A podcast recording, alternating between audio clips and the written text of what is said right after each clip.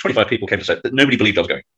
Um, nobody believed it at all. And uh, 11.36, I had about half a pint left. I was talking to my dad. And then I realized, man, I've got one more minute in my old life. So I finished my pint. I stood up. I said to everybody, guys, I really, really appreciate the fact you came.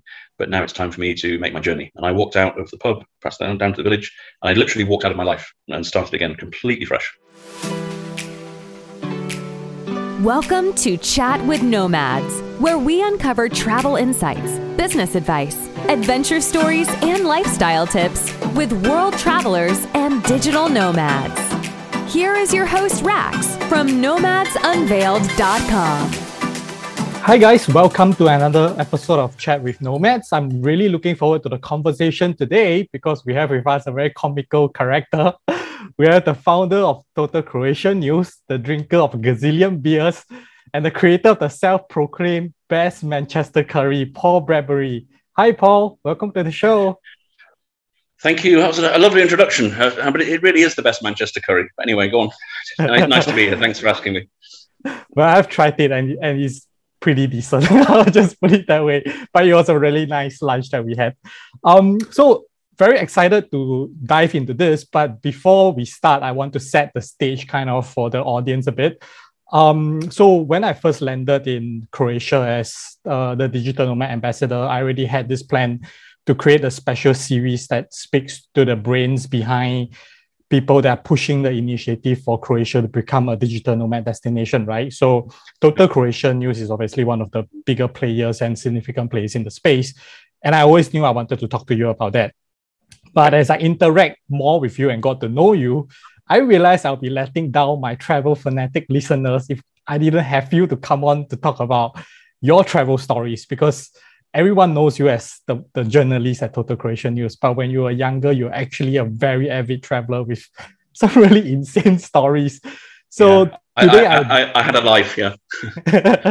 For sure. So today I definitely want to talk to you a bit about the lost elements of travel because travel has evolved like you know so drastically throughout the years, right? And we have had like speakers like Nora Dunn, the founder of Professional Hobo, and people like Carlos Moreno, who yeah. travel like all the countries in the world.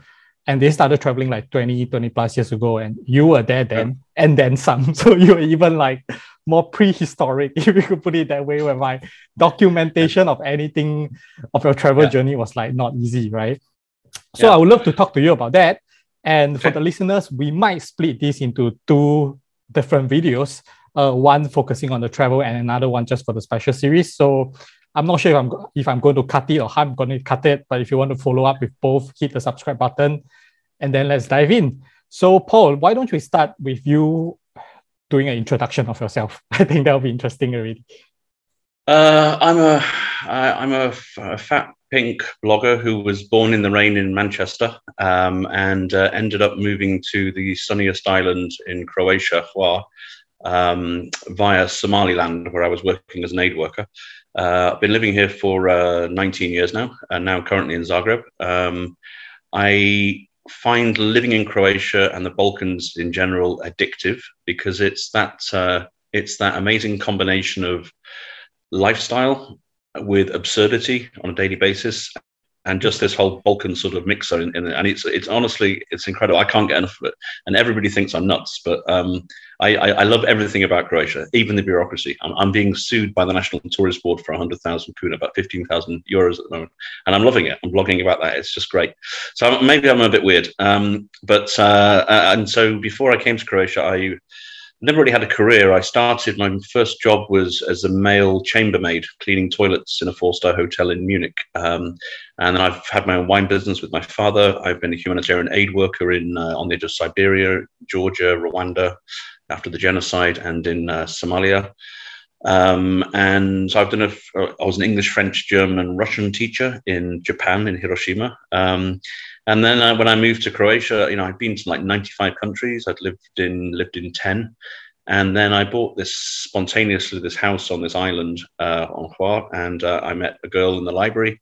And uh, 19 years later, with two lovely children, uh, well, almost lovely teenage girls, and um, and, and, and I find myself. Uh, I started writing a blog about the island 10 years ago, and uh, it became really quite successful. And we brought the New York Times to, to the island and Sunday Times. And, and then I expanded to other things. And then I ended up uh, in 2015 realizing that Croatia didn't have a national news portal in English. So I, I, had no idea about anything about Croatia, politics, anything. I, I, actually managed to interview the president of the country without knowing which political party he was. That, that's how good I was. Um, and uh, and so Total Croatian News started, and um, it's been what the, an, an incredible journey of uh, fun and uh, discovery and uh, of the people I've met, the stories we've done. It's just been insane. Um, so yeah, and, now I live in Zagreb, and um, I just I just love it. Yeah, yeah. I'm, I'm a very happy guy, I have to say, and I would say I, can, I, I would say you know.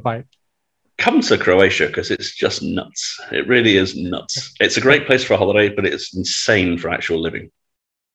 Awesome, awesome. Just based on the introduction, I already have like a series of questions okay. from all the way from the start to like your current current status, right? Um, okay. Let's start from the beginning because I've heard parts of your story, but definitely I didn't have the full timeline of everything, right? So, what? When did you first start traveling? When was your very first trip? Uh, outside of the my, my, I mean, the, the earliest traveling memory I've got is at the age of six with my brother uh, fl- taking a flight to Ireland to go, to go visit my uncle, and we went without our parents, and, and that's my very very first sort of memory um, of that. But I guess the first big trip I did was, um, and this probably set the tone for the rest of my life really because it was a bit random. Um, I uh, I was working cleaning toilets in a four star hotel in Munich. Um, I did that for eight months actually. I cleaned 2,710 toilets in my career. very, very, very, very tough job. And I saved enough money to, I dropped out of university and I saved up enough money from my toilet cleaning to buy a one way ticket to Caracas in Venezuela. And my idea was that I was going to find myself um, mm, in South America. Okay and this was in 1989, so before you were born, probably. And uh, just just and right after I was born. just right after you were born, yeah. Okay, right there we go. Makes me feel. That's, that's just, the, the problem with these digital nomads is they're all so bloody young, you know. And I'm there, and I'm like, God. Um, and uh, the idea was that I had a, another toilet cleaning friend uh, who also wanted to travel, but uh, we were going to go and travel at different times. I was going to Guyana, uh, Georgetown, Guyana, where I had a school friend go and stay with him for two months. And then my friend was going to come later. And we agreed that we would meet on October the 1st at one o'clock outside the Opera House in Manaus in the middle of the Amazon. Okay. Yes. And we'd wait, we'd wait for an hour. And if the person didn't turn up that day, we'd come back for four days. And if after four days they weren't coming, then uh, you know they weren't coming, and then you were on your own in the heart of the Amazon. Okay, and hang on before... for, for the for the younger listeners, right? We, we need to we need to remind them that back then telephones and internet did not exist. Oh yeah, oh, okay. So yeah, so so so, so th- there was no such thing as email. Uh, there was no social media. There were no mobile phones. Um, the only communication was by postcard. So he, this guy, he sent me he sent me a postcard, and it took about a month to arrive. And he's like, "You just confirming you will be there because I'm a bit nervous that you won't be there because I'm, you know." And it was, and and and back then they had a thing called uh, maybe they still do uh, uh, travelers checks. Do they still exist? I don't know. Have you, have you ever heard of I think they still exist, but no one uses yeah. them anymore. Okay, so American Express had this amazing service where you could buy your travelers checks and you go around and if you had American dollar, uh, American Express travelers checks, you could use their offices as a post office. So people could send mail to American Express, Paul Bradbury American Express, uh, Rio de Janeiro, and it would get there.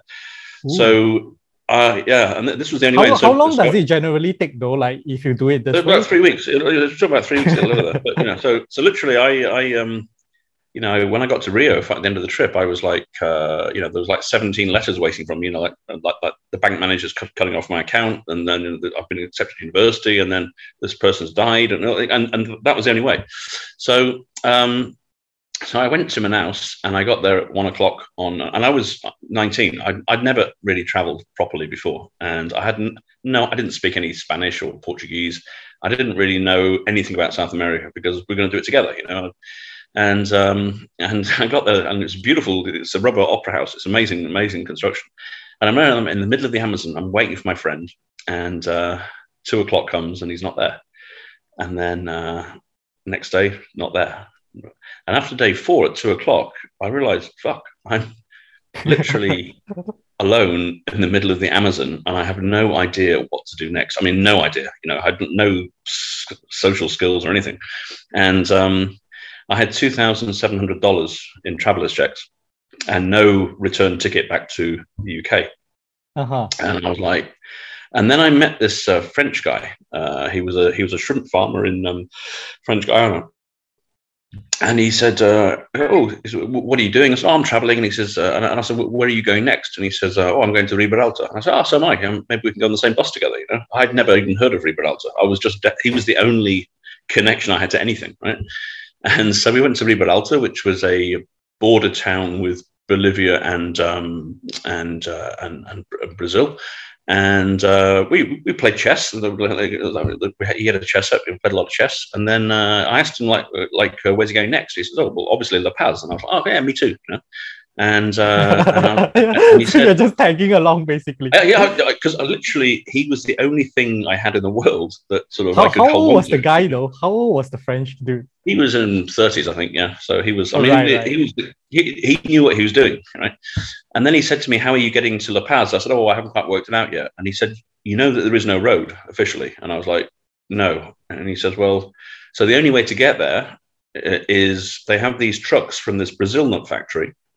And uh, you can buy a place on top of the Brazil nuts, mm. on top of the truck, for twenty five dollars. It'll take three days, and I was like, um, "Fuck, okay, I'll do that." And um, you know, literally, it took six days because the truck fellow got stuck in the river, and then you know we had to wait a day for that and stuff. And um, and it was just amazing. I mean, the views are incredible, but things I'm really terrified of heights. Okay, now, when you go up into the Andes, you uh, you have this mountain thing like this, and this mountain right. thing like this, and and all these crosses where people have died and they've been, you know, and then you've got the truck, okay, and I'm sat on top of this thing, holding on to nothing, but it's Brazil nuts, and it's like this, and then you know I'm, I can not look down there because I'm really terrified of heights, but yeah. then you're looking ahead and you see the mountain, and then you see, uh, you know, just nothing, like a drop off. but when the truck goes around the corner, you're just going straight into nothing. It was the most frightening thing of my life, honestly. and it was basically uh, it was six months of six months of travel like that where I got completely lost and uh, and, and I, I, actually spoke to hardly anybody because I was so shy. Um, oh. and uh, I remember I went to an island called Chiloé, which is uh, which is uh, yeah. in southern Chile, yeah. And yeah. so I went there and I thought I'm going to learn Spanish. So I bought a Spanish book to teach myself Spanish, and uh, and it's a beautiful place. And I, I, I, didn't know where to stay or anything, so I had my tent. So I, I just put it in this field, right? And I, I, was in my shorts and t-shirt, and I went for a walk just to have a look around. And, and it started raining really, really hard. So I was running back to my tent. I was absolutely soaked, thinking, "Got to get into my tent." And then my tent wasn't there anymore. Um, and you got blown off. No, standing standing where my tent used to be, there were four cows, and they were they just flattened my tent, and they just crapped all over it. Right. So it was just. I mean, I, mean, I can't imagine because I was in Chiloé uh, a couple of years ago, and yeah. Chiloé is still considered pretty like village vibe in in some sense when you go there yeah, today, yeah, right? And you're talking about like 30, 30 plus years ago. That Chiloé, I'm thinking like that's probably pretty basic it was, it was, yeah, it totally basic. Yeah, yeah, yeah. So yeah, so that was my first. I mean, and lots of things happened and stuff, and then uh, I ended up coming back to um, back to the UK after six months, and went back to cleaning toilets in Munich, and so my life began. So, so it was six months in this in South America, and which countries did you ultimately cover? Because you were obviously just. Uh, so I spent I spent two months. I spent two months in Guyana, which was uh, with a school friend, and that was amazing because I had a, a like a, a, host, and we flew around the country, and we went into the outback on the Brazilian border to a ranch and stuff, and so uh, uh, and that was really, really, really um, comfortable and fantastic. And then I went uh, on the through Riberalta up to La Paz, and I went into um, like sort of a lot of Bolivia, and then I went into um, uh, northern Chile.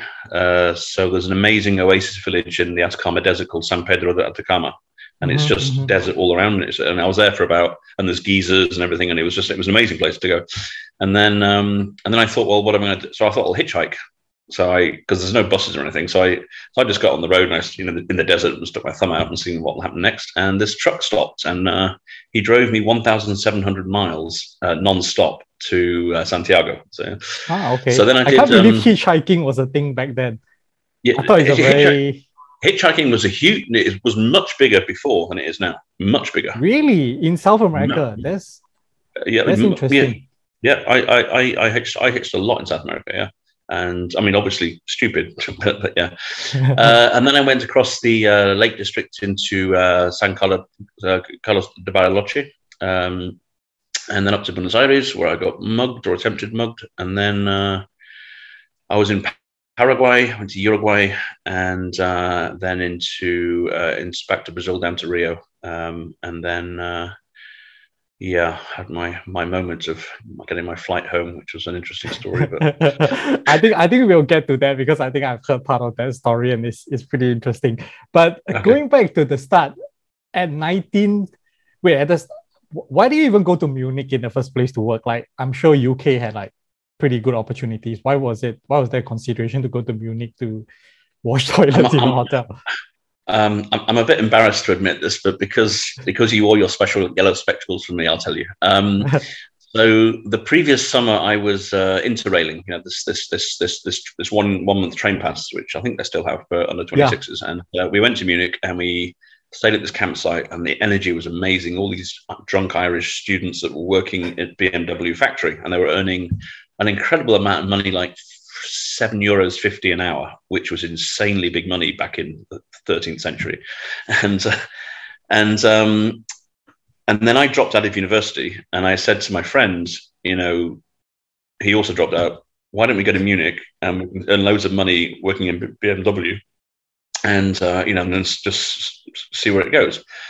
So um, he said, okay. So we. Uh, I forgot God now. If I tell you the whole story, so then we yeah we we, we had this really bad hitch from uh, from London to Dover, and then we got the ferry to Ostend for, for midnight, and we'd been hitchhiking all day. My friend was really up. He was like, "This is terrible. You know, let's have a drink. Let's play." So he bought. He asked me what my favorite alcohol or spirit was, and I said vodka, and he said, "Oh, mine's whiskey." I said, "Okay," and he bought a pack of cards, and uh, he. Um, he was uh, playing this game, explaining it, and he said, "If you lose, you have to drink two fingers of your bottle." Okay, Okay. so, yeah. and then uh, and and then and I lost the first one, so I had to drink two two fingers of vodka straight down. And then he said, "And every time you lose, I can introduce another rule, such as you can no longer mention numbers." And I was like, "Okay." And then and then uh, then and then he said to me, "What time does the ferry get in?" And I saw "About four o'clock." Said, "Ah, more fingers," you know. Long story short, I apparently finished the whole liter in twenty minutes. Um, so I- that's I- where you get your superpower today with. with Well, I woke, I woke up, I woke up the next morning, um, and I couldn't move my legs, and I was like, I was like, I just literally couldn't move my legs, and I was terrified. I'm like, where the hell am I? And I didn't even remember leaving the ferry or finishing the bottle, you know. So, and um, and then there was this pain in my arm, and th- there was, and, and I was like, what the fuck happened, you know? And I'm I'm in my uh, boxer shorts only. That's it. I've got so somebody's taken all my clothes off, or I have, or something. And I'm like, and then I'm like, so I, I, I really panicking. Look down, and uh, my my legs are strapped to this bed, physically strapped to this bed, right? And I'm Oh, like, what the fuck? and then my um, and then there's a big tube coming out of my arm uh, up to this um, uh, you know, uh, liquid and stuff. And I was like, yeah. yeah, and apparently what happened was I got yeah I got arrested uh, coming off the ferry because I, I didn't want to leave the ferry because I was tired, and then um, and then uh, you know, they they sent me to the hospital and everything. anyway, um, Oh so then uh, so then uh, and my friend came the next day and he was great and he said, "Come on, Paul, we need to get out. Just get to the motorway. It's only 500 meters away from the hospital, and I'll do the hitchhiking and everything." I said, "Okay, fine, no problem." And um, so I got out of the hospital finally, and, and then the first thing I did was vomit everywhere. I mean, I was in a really, really bad condition. And then we got to the um, motorway, and I'm standing at, I'm lying at the side And he's like, I'll, I'll hitchhike. You just lie there. Nobody will see you. Then I'll, I'll get you. And I felt really, really uh, thirsty. And there was a petrol station about 200 meters away. So I walked towards it to get some water. I vomited on the way there. I got some water. I vomited on the way back. And when I got back, all that was there was a green rucksack. And my friend had gone. What he left And you? We had a we had this agreement that it's always going to be easier to hitchhike just one uh, one person than two people. You can have more chance of lift. And so That's if we had true, the but- opportunity, and and Oh he'd gone, but, but he'd gone with all the money. I, I didn't. I, I I think I had like three Deutschmarks or something with me. Um, and but I had the tent. Okay, so I'm like, what the hell? I'm not. I mean, I'm in northern Belgium um, with no money and vomiting everywhere. So I managed to hitchhike to the German border, and I just put up my tent in a truck park. All these trucks, like, and, and I slept for 13 hours. You know, I was. I mean, I was physically, I was just dead after this thing. And then the first car I approached at the petrol station there was a, an amazing professor from the University of Hull who couldn't believe my story, drove me right into central Munich, bought me lunch on the way, and gave me 60 Deutschmarks and said, Look after yourself. Um, I mean, one of the most amazing things that ever happened to me, I think. Yeah. Oh man, do you ever get Yeah. in touch with him again? Uh, with, with the professor or with my friend that left me? Uh, with uh, actually with both. Now that you asked, I was asking. yeah, yeah, I'm, I'm, I'm. I'm good. At, I'm, I'm, he he lives in Australia now. We haven't seen each other for 25 years and stuff. But yeah, he's, uh, we, we, we talk occasionally. And the professor now, I, I lost contact. But um, anyway, so finally we got to Munich, and my friend was that you know there. It was good, and then we went to BMW to start our amazing career, and they said we're not hiring. so so then again, this is also back then. There was no way to know. Like today is easy, right? You go on LinkedIn or you go on like some job portal Yeah, and yeah. figure out if there's a position. Yeah, I mean, I guess no. You'd, you'd send a letter, or you'd, uh, or I, I, no, you could make a phone call. You know, a landline phone call. But in terms of mobiles and that stuff, no. We just assumed the jobs would be there, and so, uh, and then we, we went to the British consulate and said, like, uh, we had this brilliant plan, and BMW is not hiring. Do you have any suggestions? And they said, Hotel Sheraton is hiring um, chambermaids. So we became, became a chambermaid, and that was good. okay, so that's already crazy because like a lot of things when what you guys did, obviously the lack of technology was created some Yeah. of those, but also sounds like it was a bit of a reckless act that you guys were doing to just go without any confirmation Yeah. of clarification. my, my, my kids are like, how are you still alive? You know, they, they and they're just like, you know, you it's just you know the stuff you did, and I, I yeah, it just happens, you know. Um, but then, uh, but talking about technology was really interesting because uh, I went to this uh, Zagreb ambassador evening that Dean Kuchel, the uh, the uh, the Israeli legend, um, uh, did, and he was talking about his travels, hundred countries in seven years, and this and he's this, and, and he's got community everywhere he goes, and this is all you know. And, it, and I was listening to him, I'm going, "This is all fantastic, and it's great." And I, you know, I'm 52 now, and um, I've had a really interesting time in life and so on. And I love hanging out with Dean and the energy. But after two days, I'm dead, man. I just, I just can't do it, you know. And all this connect, connect, connect, put, it's just it blows my mind. But then I said to him, I'd like I'd like to speak at this because I have a very different perspective uh, on travel. Um, so 20 years ago, 2000 and 2001, um, like a few months before I was married, before to uh, to a girl who was um, half English, half Col- Colombian, and uh, totally nuts. And uh, after one year of marriage, she she ran off with a hairy truck driver, and um, and I was in pieces, and I was drinking in the pub, and my life was over, and everything. And I was like thirty or something, and you know the, the hairy truck driver, and it was just. And uh, so um, one evening, a friend of mine said, "You know, what are you going to do with your life? You can't keep doing this. You'll literally drink yourself to death." And I said, uh, "You know what? I'm going to hitchhike to South Africa." And he- the whole pub just laughed at me, and I was just like, and he went to the toilet, and then, and then when he went to the toilet, I thought, "Why the hell not?" Okay. So um, when he came back, he said, Seriously, what are you going to do? And I said, You know what? I'm going to do that. Uh, today is uh, November the 24th. Um, three months from today, on uh, the 24th of February, 2001, I'm going to come to this pub when it opens at 11 o'clock. I'm going to have two beers, and at exactly 11:37, I'm going to stand up. I'm going to walk out with my half-size rucksack. Just I'm taking an eight kilo rucksack. Um, I'm going to walk past my house, past the place they are, past the place, da, da, da, out of the village, five kilometers down to the motorway, and have a little sign saying South Africa, and start hitchhiking. And everybody laughed. And uh, 11 o'clock on February the 24th, 2001, I came to the pub, and at 11.36, so 25 people came to say that nobody believed I was going. and nobody believed it at all. And uh, uh, 11.36, I had about half a pint left. I was talking to my dad, and then I realized, mine, I've got one more minute in my old life. So I finished my pint. I stood up. I said to everybody, guys, I really, really appreciate the fact you came, but now it's time for me to make my journey. And I walked out of the pub, passed down, down to the village, and I literally walked out of my life and started again completely fresh. And it was the most liberating thing I've ever done. I, I love this because like from all your stories, I'm hearing a lot of things about certain elements that continue to exist today in travel. Um, like for example, you're saying meeting people who help you along the way, the yeah. concept of hitchhiking, the reason on why you decide to take a long journey, right? Even today, there are people who take a journey because they think they are going to use that to find themselves or to yeah, renew yeah. life, right? And on the other hand, you also mentioned certain elements that that are totally not non non-existent in the past. Uh, talking about like technology and connecting with people and stuff, right?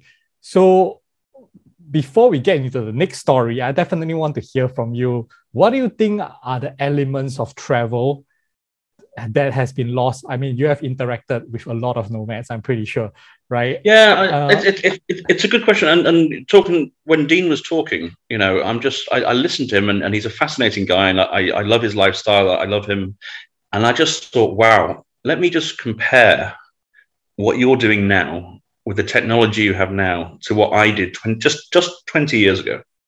You know, mm-hmm, I mean, just mm-hmm. 20 years ago.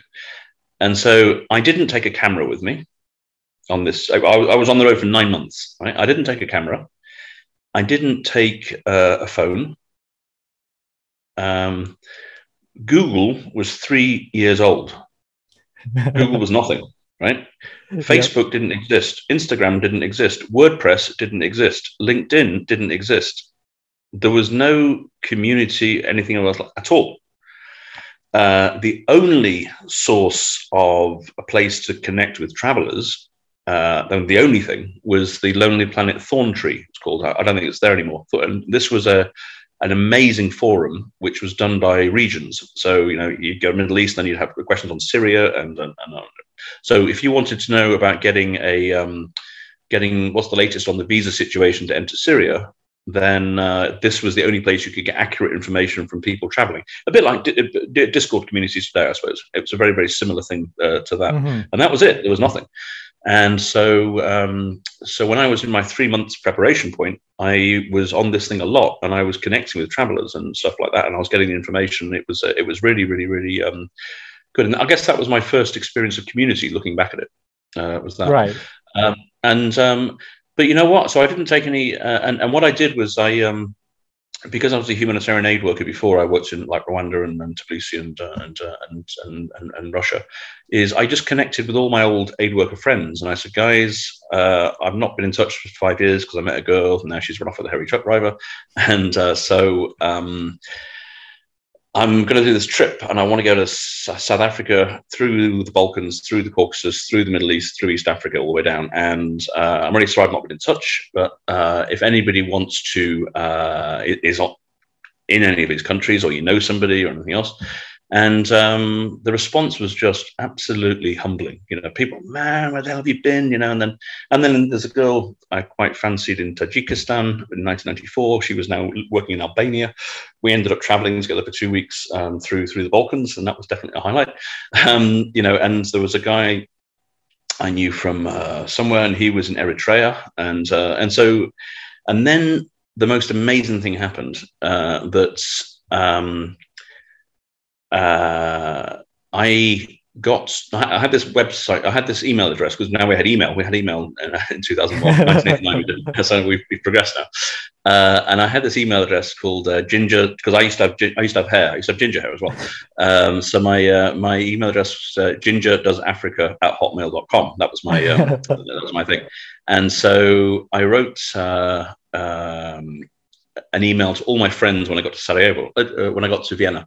Um, just about what had happened on the trip. So I wanted to thank them and everything else. And and and and I said, it's this is the Ginger report from uh, from from Vienna and stuff. And people are this is this is amazing stuff. Please please keep writing this as you travel. And I was like, really? And you know, because I've never been a writer at all. You know, and and uh, and so I. Uh, I said, okay. So when I got to Sarajevo, um, I just um, I did the same thing, and it was like, man, this is amazing. And then people were contacting me saying, I'm a friend of so and so. Please put me on your uh, subscriber list. Okay. Mm. So people, people I'd never even heard of, you know, and um, so it was, which was a really sort of um, an ego boost kind of thing. And then what happened was. Uh, I would write about the people I stayed with. A lot of people that hosted me, like aid worker friends or friends, or they'd say, "Oh, Paul's coming through. He's this," and this is his report from the last place. It's really, really interesting. And uh, and they say, oh, come and stay with us. And then they think, my God, he's going to write about us. So they would treat me like a king. and I'd have, the, I'd have, the, best local experiences, and I'd write about it. I mean, I'd be grateful, and, and it just and, and it just went on. And I stayed with a Lebanese architect in Western Kosovo. I, uh, I then, when I was in Beirut, uh, a friend of her friend uh, met me there. You know, uh, some people I knew were friends, but most of them were friends of friends, and it just rolled. It was just, it was, you know, it just, it was just incredible. And uh, I didn't, I didn't hitchhike the whole way, obviously, and then, and, and in fact, I had to take a couple of planes uh, because of uh, visa situations and stuff. And and actually, I was in a plane crash. Actually, we a Boeing seven two seven uh, landed in Eritrea and missed, missed, missed the runway, and so that was quite interesting. You know, so oh, you um, were on that plane. Yeah, yeah, yeah. It's uh, oh, uh, Yemenia. Yeah, it was. Uh, it's funny because you know you we, we sort of when, when you come into land, you, you have you haven't you have the uh, you see that you have that's the air, that's the air, the airstrip, and the, the plane will come in like this, right?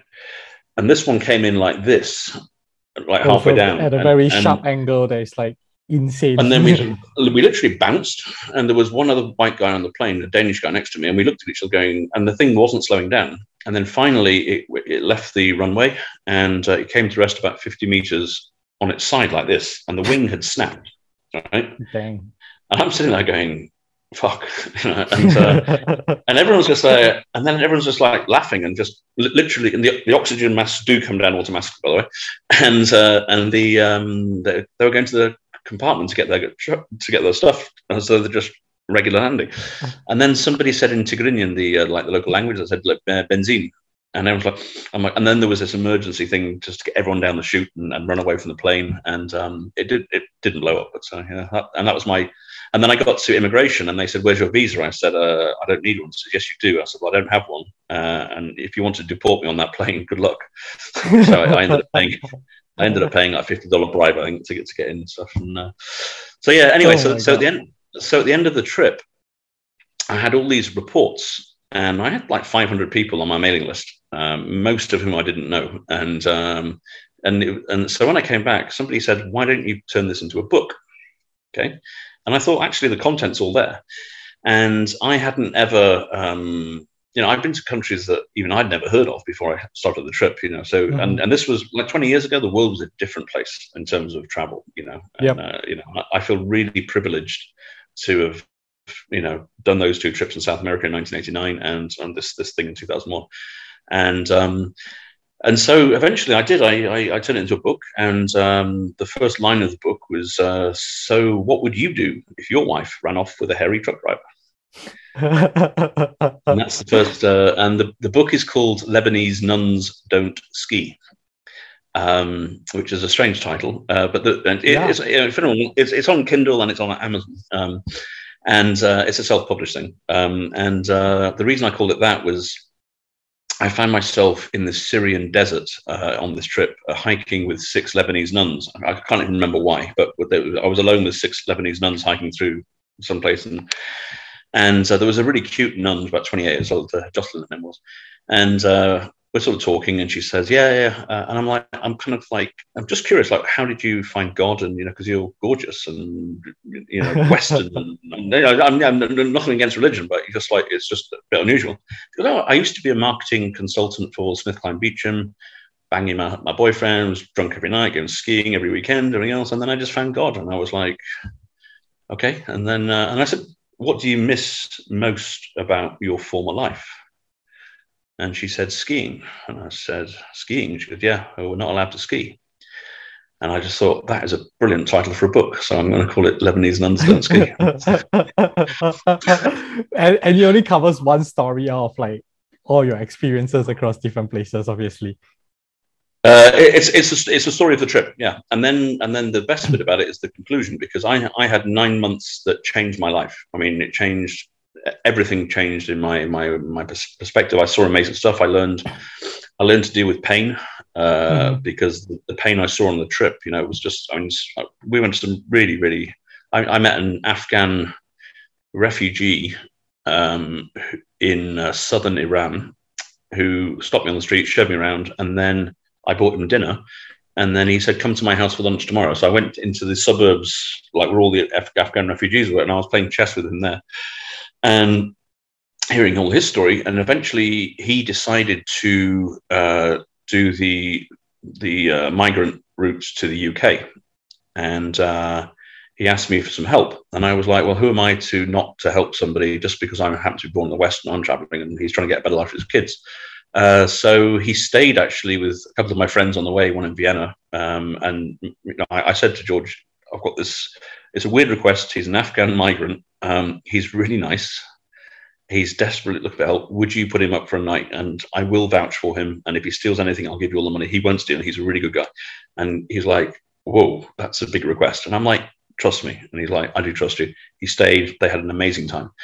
And then uh, when I was in Rwanda on this trip, he sent me an email. This Afghan uh, Tahir, his name was, saying, Paul, I really need help. I'm in Bulgaria. I'm out of money. I need $300. Is there anything you can do? And I was, I was just like, so I, I sent him the money.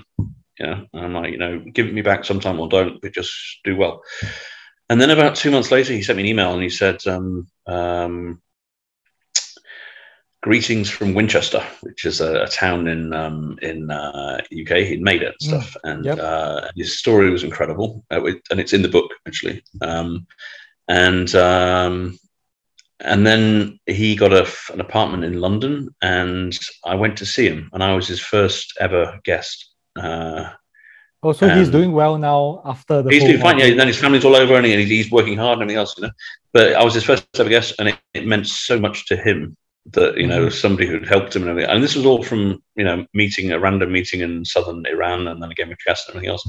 And it was uh, I mean we've lost contact now, but it was an amazing friendship because it was so two traveling journeys of very different um, you know quality and, and and and purpose and stuff, and it came together. So so yeah, so but so at the end of the trip, um, it was li- literally life changing, and uh, I came back nine months later into the pub where it all started and I walked into the bar, and Sarah, who was this amazing hot um, waitress, uh, she was there. She looked at me with a huge smile.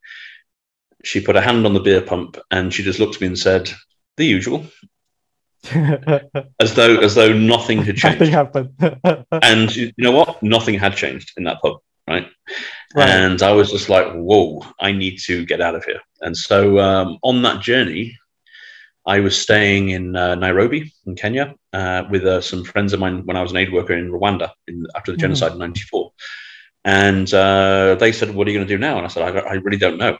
Um, and they said, "Well, there's a job in Somali, Som- Somalia, northern Somalia." Um, and I was like, "Northern Somalia? I mean, I'll be dead in a week, you know?" And they said, "No, no, no. Like, you know, if you want it." So I, ah. so I applied for it, and I got it.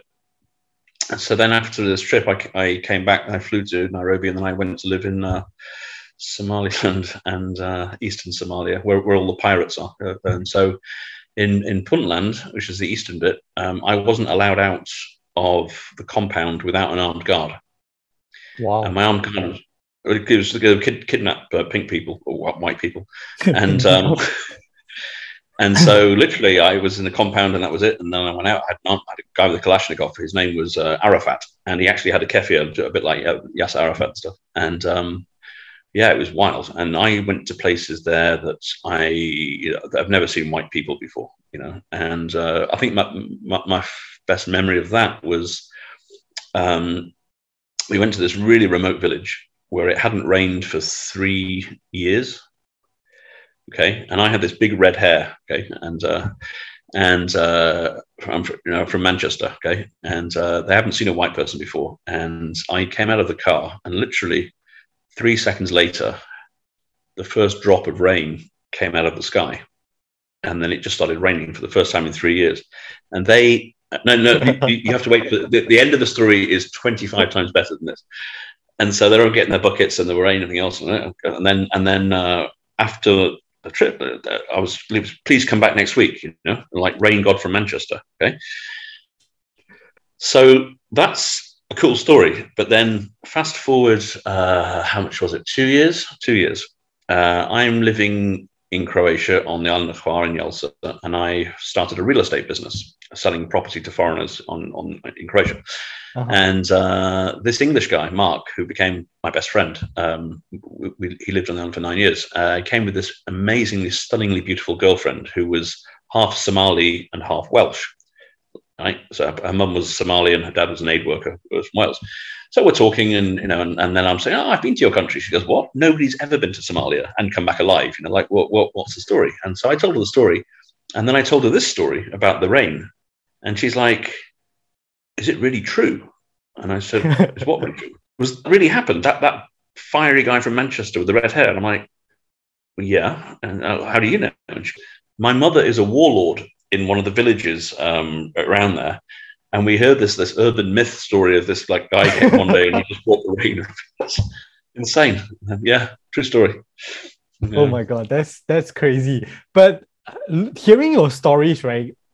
Because I, w- I was going to ask like what was the what was the trigger to leave Munich for traveling at the age of 19 because I'm I'm assuming back then obviously traveling was not the typical hype that it is today because it was now it's easy and kind of cheap to do it because there are like budget airlines, good infrastructure.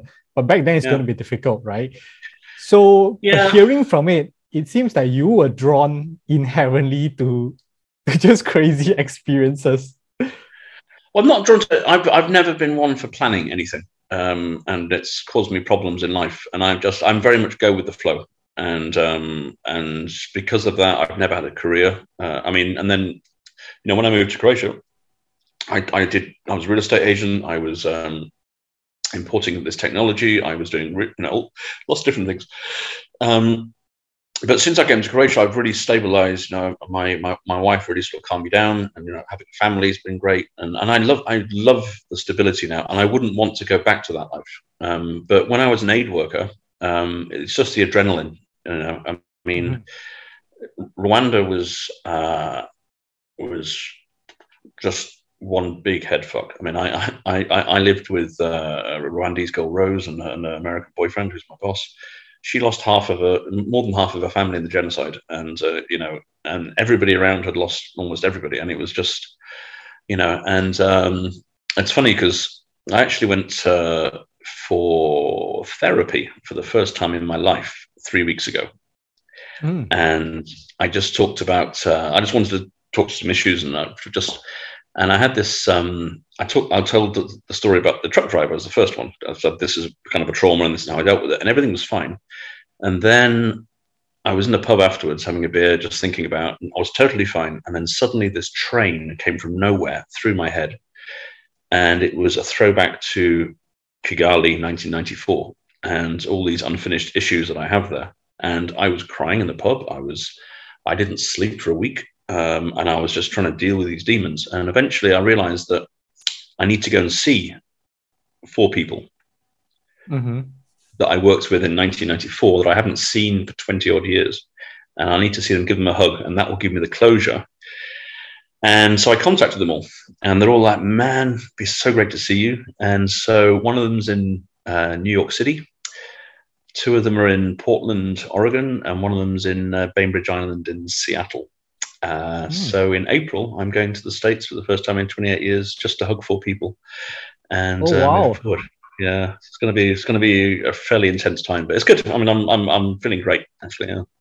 That that's a very interesting insight because I I've never heard about this from from you before, and and hearing from like your travel story. Obviously, today's nomads travel like long periods of time, but your yeah. travel style back then was pretty much on the nomadic side versus the typical yeah. tourist traveler yeah. side of things, right? Yeah. And I'm just always wondering about this. There's always been this talk. Obviously, technology helped to improve everything, but throughout life, there are always people saying that you know now people are stuck to their phones, they're stuck to their laptops, and then you know. But back then, I imagine that without it was partly because that there wasn't like other things to do. Human connections were very real when you were traveling because Absolutely. that is your own so-called leisure, right? Yeah.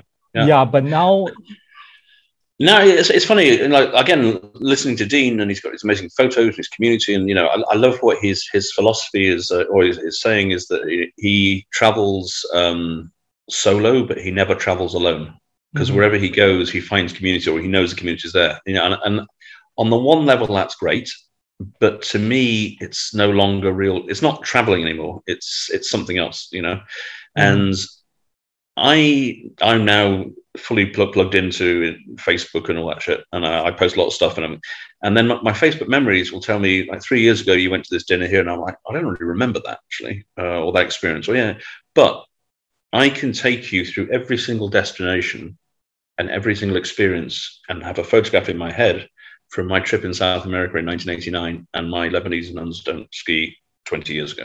I can tell mm-hmm. you exactly where I was, and I, I can have the mental images that. And for the last ten years, it's just a blur because right. we, you know because our brains have been re- retuned to it's on Facebook. So if it's not on Facebook, it didn't happen.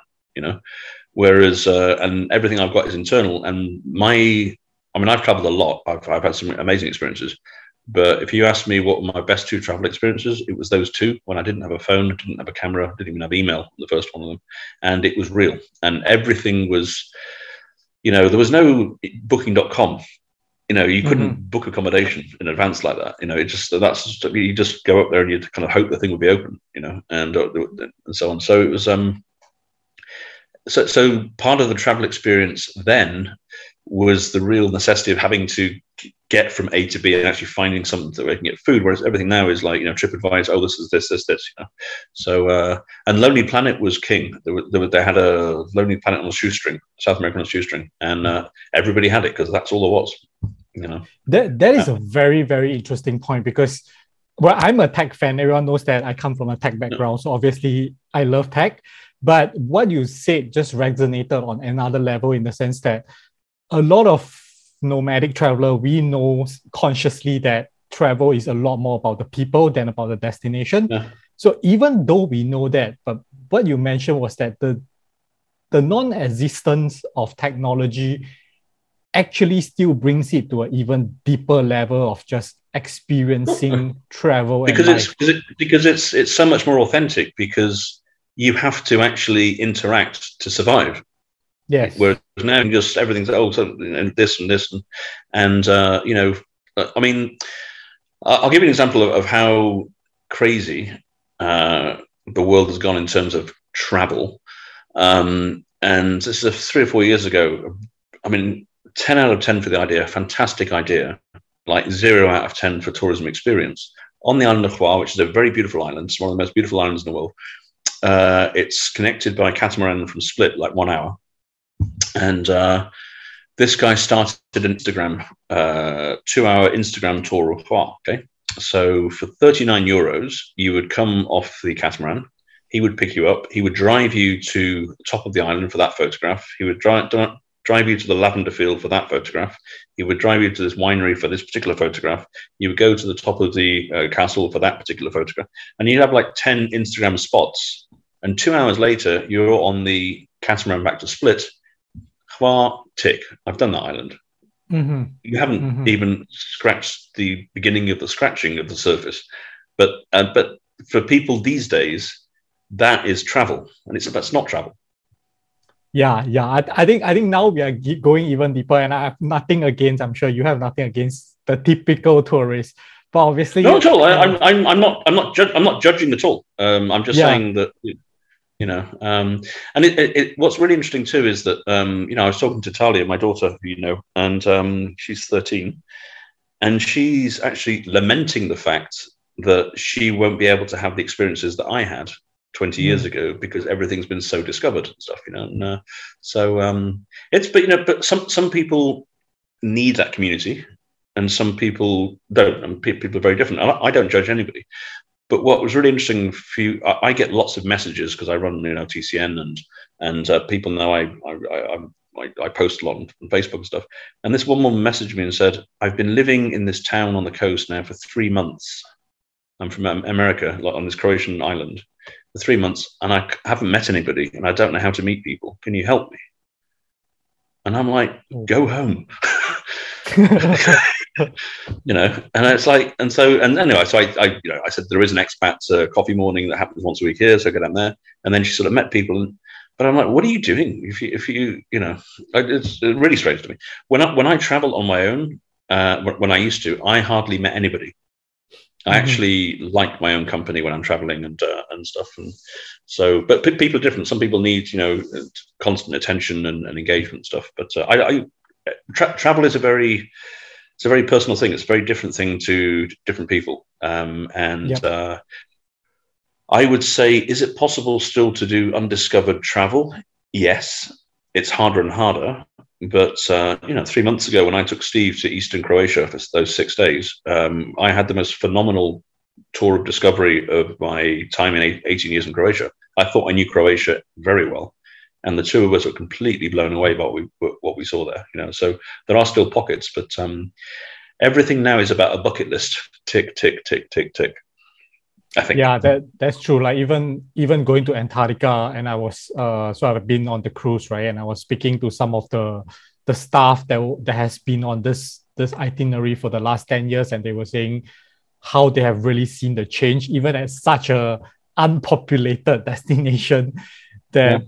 The, the the uh, effect that humans have on like nature and stuff it's Yeah. it's just different right so Yeah. these days it's even harder to to move at a fast pace and really discover you know Yeah. the actual traveling right so there is a huge shift i think in the last 20 30 years about the concept of travel i think this is probably the biggest shift in that it has really gone from a discovery of people i would say to kind of a checklist kind of thing that you want to just visit certain places You know what? You, you know what would be you know what would be really interesting, and actually this could even be a TV series. Would be to take someone like me, not me, you know, that, that has had those 1989 experiences and 2001 experiences with no technology, and to take someone like you or Dean, and for us to put an itinerary and travel together with, but by 2001 rules. So no no camera, no phone, no Google. Yeah. yeah And see, and I, I bet I bet that travel experience would still be insanely amazing today. But could you handle it? yeah i actually do think that that's actually a really great concept because I I do think that I mean just thinking about myself, yeah, I do think that without the the technologies aid in this, there's going to be a lot of mental challenges that's going to cause Yeah. like what we assume is going to be like a bit of anxiety on like, oh no, like Yeah. and and that is like even Dean, both Dean and I are pretty experienced travelers. Even in that case, I think just suddenly removing this like convenience that we have built up upon in like the last 10 20 10 years of travel i'll say i think that's going to cause like a bit of a hassle You'll like, oh shit now i can't like like try certain stuff and and even today i have a bad habit and i know that is some people don't like it is that whenever i want to go to a restaurant i always look up at least the rating somehow on google maps or something i'll never i'll almost never go below anything with a below a four star right and and some I've traveled with a girl. How many before, and she was stars? Like, How many stars for the Manchester Curry? I'll say I'll say four plus. Okay, it's, okay, it's tasty. Come on, like it's, it's tasty curry. So yeah, so so but like other travelers have been like like telling me also that we are losing that experience of you know just based on your visual walk on the streets, look at something, if it looks good, you know, just go and try it. Like, like back then, no one used to check anything like that. You know, you, you're literally Yeah. when you're traveling, you're just walking. Anything that looks nice, you just make the purchase. No, but but, but you, you've just said it. That's it. You see, because back in 1989, there was none of that, and the only way to have the experience was to trial and error. You go and have a good thing, you have a bad thing, and the the great thing about travel for me back then was it was about the experience. And Mhm. if every day was perfect, it would get boring pretty quickly right. you know but you know but you know being in a plane crash and then being denied entry with no visa you know is like you know it's not it's not something i would have chosen but it's you know and you know all the hitchhiking i did and you know i i, waited hours uh, in the rain uh, at certain places you know but i would not have given up that for a quick ride because that was the whole combination and i think today Right. everyone just wants everything you know every ho- restaurant experience now, like you that you're going to have, is going to be pretty cool to amazing because you're not prepared to take the risk of just going somewhere and having a bad experience. And if you do have a bad experience, you'll appreciate the good experience even more next time. And I think uh, there's been a lot of sanitization, I suppose, of uh, Mhm. of the travel because it's been pre uh, prejudged for you. These are the places because of ratings or because of whatever social media promotion. These are the things you have to go and see. Whereas, um, I mean, I, I went to some destinations and I, I missed missed the main attractions. I didn't know it existed. You know, you know, Yeah. I'd, I'd come through and you know, the, the, let's say there's the Eiffel Tower, and I'd completely, you know, I go to Paris and not see it, and, and later, I go, oh fuck, I should have seen that. But but to me, seeing seeing seeing physical sights is not travel. Mhm. Right. Uh, it's all the emotions, experiences, everything else around the people you meet, and, and that that's the travel bit. You, you know what's interesting? What's interesting is also that, well, back then travel was harder because of the lack of information, right? But Yeah. now it kind of feels like because of the amount of information that you're given, it causes a fear of missing out. You know what I mean? Like, Yeah, like you yeah. don't want to visit Paris without visiting the Eiffel Tower, you know, because Yeah. you know that, oh, I have to go to this, this, this, this, this. Otherwise, I That's wouldn't it. have traveled Paris, right? Tick tick so, tick tick tick. That's, that's all it is. yeah so, That- that's what so it's really become. a balance of of of that as well and and i also think that that's also one thing with tech that and the ability to access information at a fast pace it pushes a human tolerance of timeline in traveling to be like a very fast paced thing you know what i mean like Yeah. like Yeah. back then you are willing to wait four days to see if your friend shows up in the meeting Yeah. point that is like stated you know and you're willing to wait in the airport for stuff to happen or for Yeah. flight delays. Nowadays, imagine a flight delay or anything like people just Yeah. get pissed off because you're like, oh Yeah. shit, like now the itinerary is broken and then like everything is delayed and stuff like that. I think I think that I think what it is is uh, in in a, in a sentence is um, people are more obsessed with the FOMO of the that I have to, I have to have the tick than actually enjoying the experience. Hmm. Because enjoying the experience isn't necessarily tick tick tick. Say I've done that. It could be you met a beggar on the street who you got talking to, who told you this amazing story about his life, and then you and that's the thing that's all my trips from South America in South America and in uh, in, in uh, Lebanese nuns trip. The things that are in my head, it's not the plane crash, it's not the gun battle in the West Bank, it's not the um, uh, you know whatever else happened. I had, gu- I had a gun put to my head twice, uh, once on Kosovo, once in Rwanda. Um, it's it's but it's not that. It's about it's the- it's just the people and the experiences, and that's what sticks with me, you know. And it's not looking at this as an amazing, um, you know, building and stuff like that. And I think what's happened now is more people are like we we have to show the world that we've ticked this box. That you know we've been so far, we've done splits, you know, and, and it's like okay. I mean, if that's what people want, that's great. Uh, it's not Mhm. what I would classify as travel, but then travel a bit like sex and everything is it's a very subjective thing, and people people have, take from it different things. You know? So, um, but yeah, but if I was to go traveling again. Like if I was to go backpacking, I'd be, I mean, I'm, a bit too old, I suppose now, but it would be interesting to see how I do it. Uh, I, I'd actually probably like to try and just leave my phone behind my camera behind home and just do it the old-fashioned way. But no one, no one will know that. Then you have to, you have to kind of block it so other people can see what you're doing. hey, you see, but but but, but it, it the person knows about it's here, and then I can, and then I can book about it, and then I can sell the book and people can read. But people don't read anymore; they want pictures. Yeah, uh, yeah but, but, that's it. But I, I, I'm not doing I'm not doing travel to impress other people, and that's maybe another thing that's changed. I think people are like, oh, you know, here I here we are, here we are, here we are. Know, look at us, we're we're traveling, and uh, all they're doing is like showing off that they've got money to go to places, basically yeah actually hearing what you say and i was reflecting a bit about like because uh, I, I i traveled with my parents a couple of years ago and i've always been thinking about like bringing them.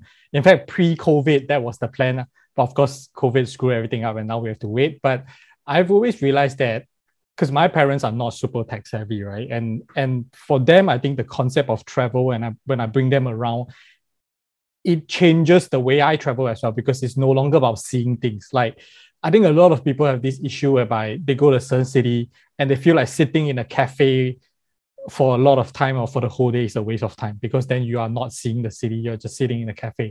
But I actually realized that. Yeah, but I realized that if I brought my dad along, he would probably be really happy just sitting at a cafe, like feeling comfortable and watching the local life go by that would actually be amazing for him. And, and that is something I like to do myself. Like I always love to visit parks in cities because there is where you can just sit down, enjoy the nature, and then you look at what the locals are actually doing. And that helps to kind of rethink about like travel might not be about looking at places. It's really about you feeling happy about it through the journey and also experiencing things that you just want to experience. And that might not be what others terms and term as the highlights of a certain place. Yep. Yep. yep. So uh, I think I think pe- I think people watching is a, an amazing uh, travel experience. Actually. Mm. Yeah, that you definitely see a lot if you bother to sit down and try and eavesdrop on other people as well on their conversations. I think but, that's but, that's but, but people don't anymore. You know, because so, so, so what's happening is uh, is you know the, the real experiences are happening all around you, and people are going, "There's a building. Look at me and they're not even they're not even looking down to see the place they're in.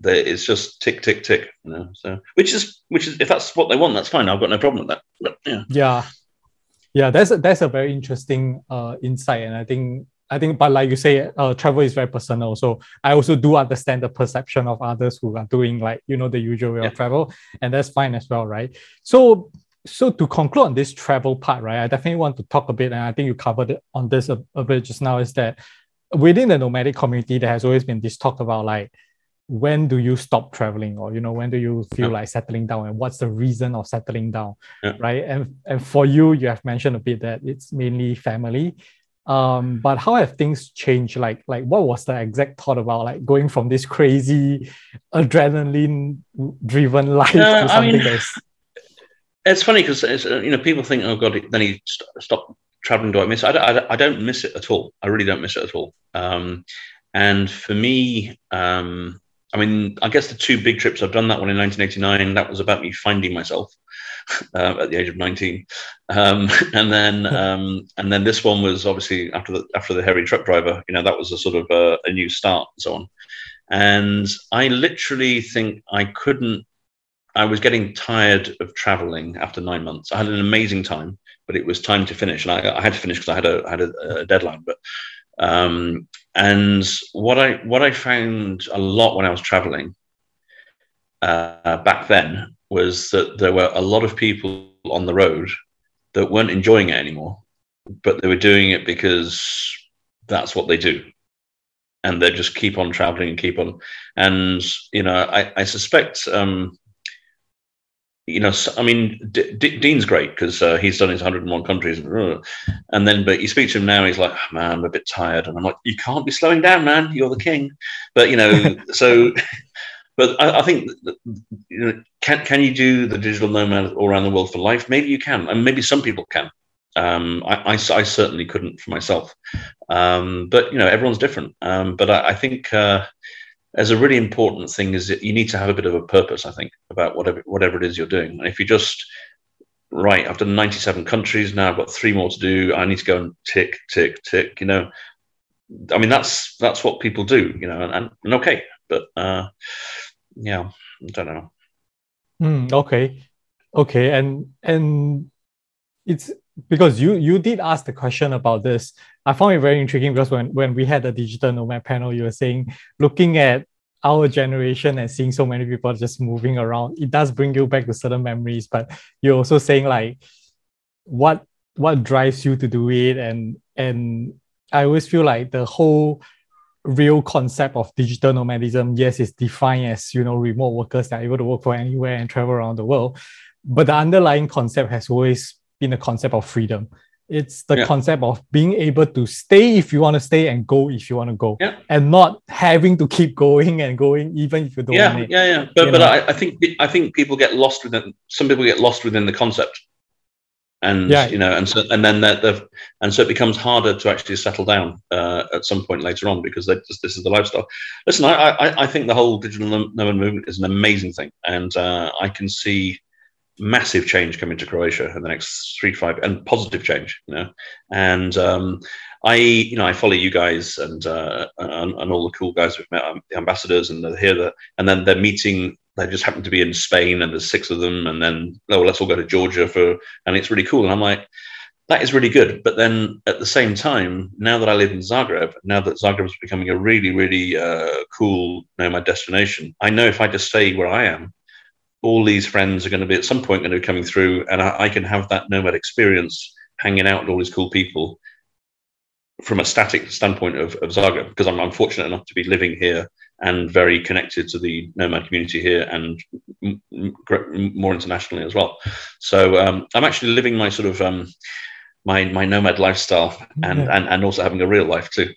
Yes yes actually this, so this is actually a good point whereby i want to move towards some topic related to the special series on croatia.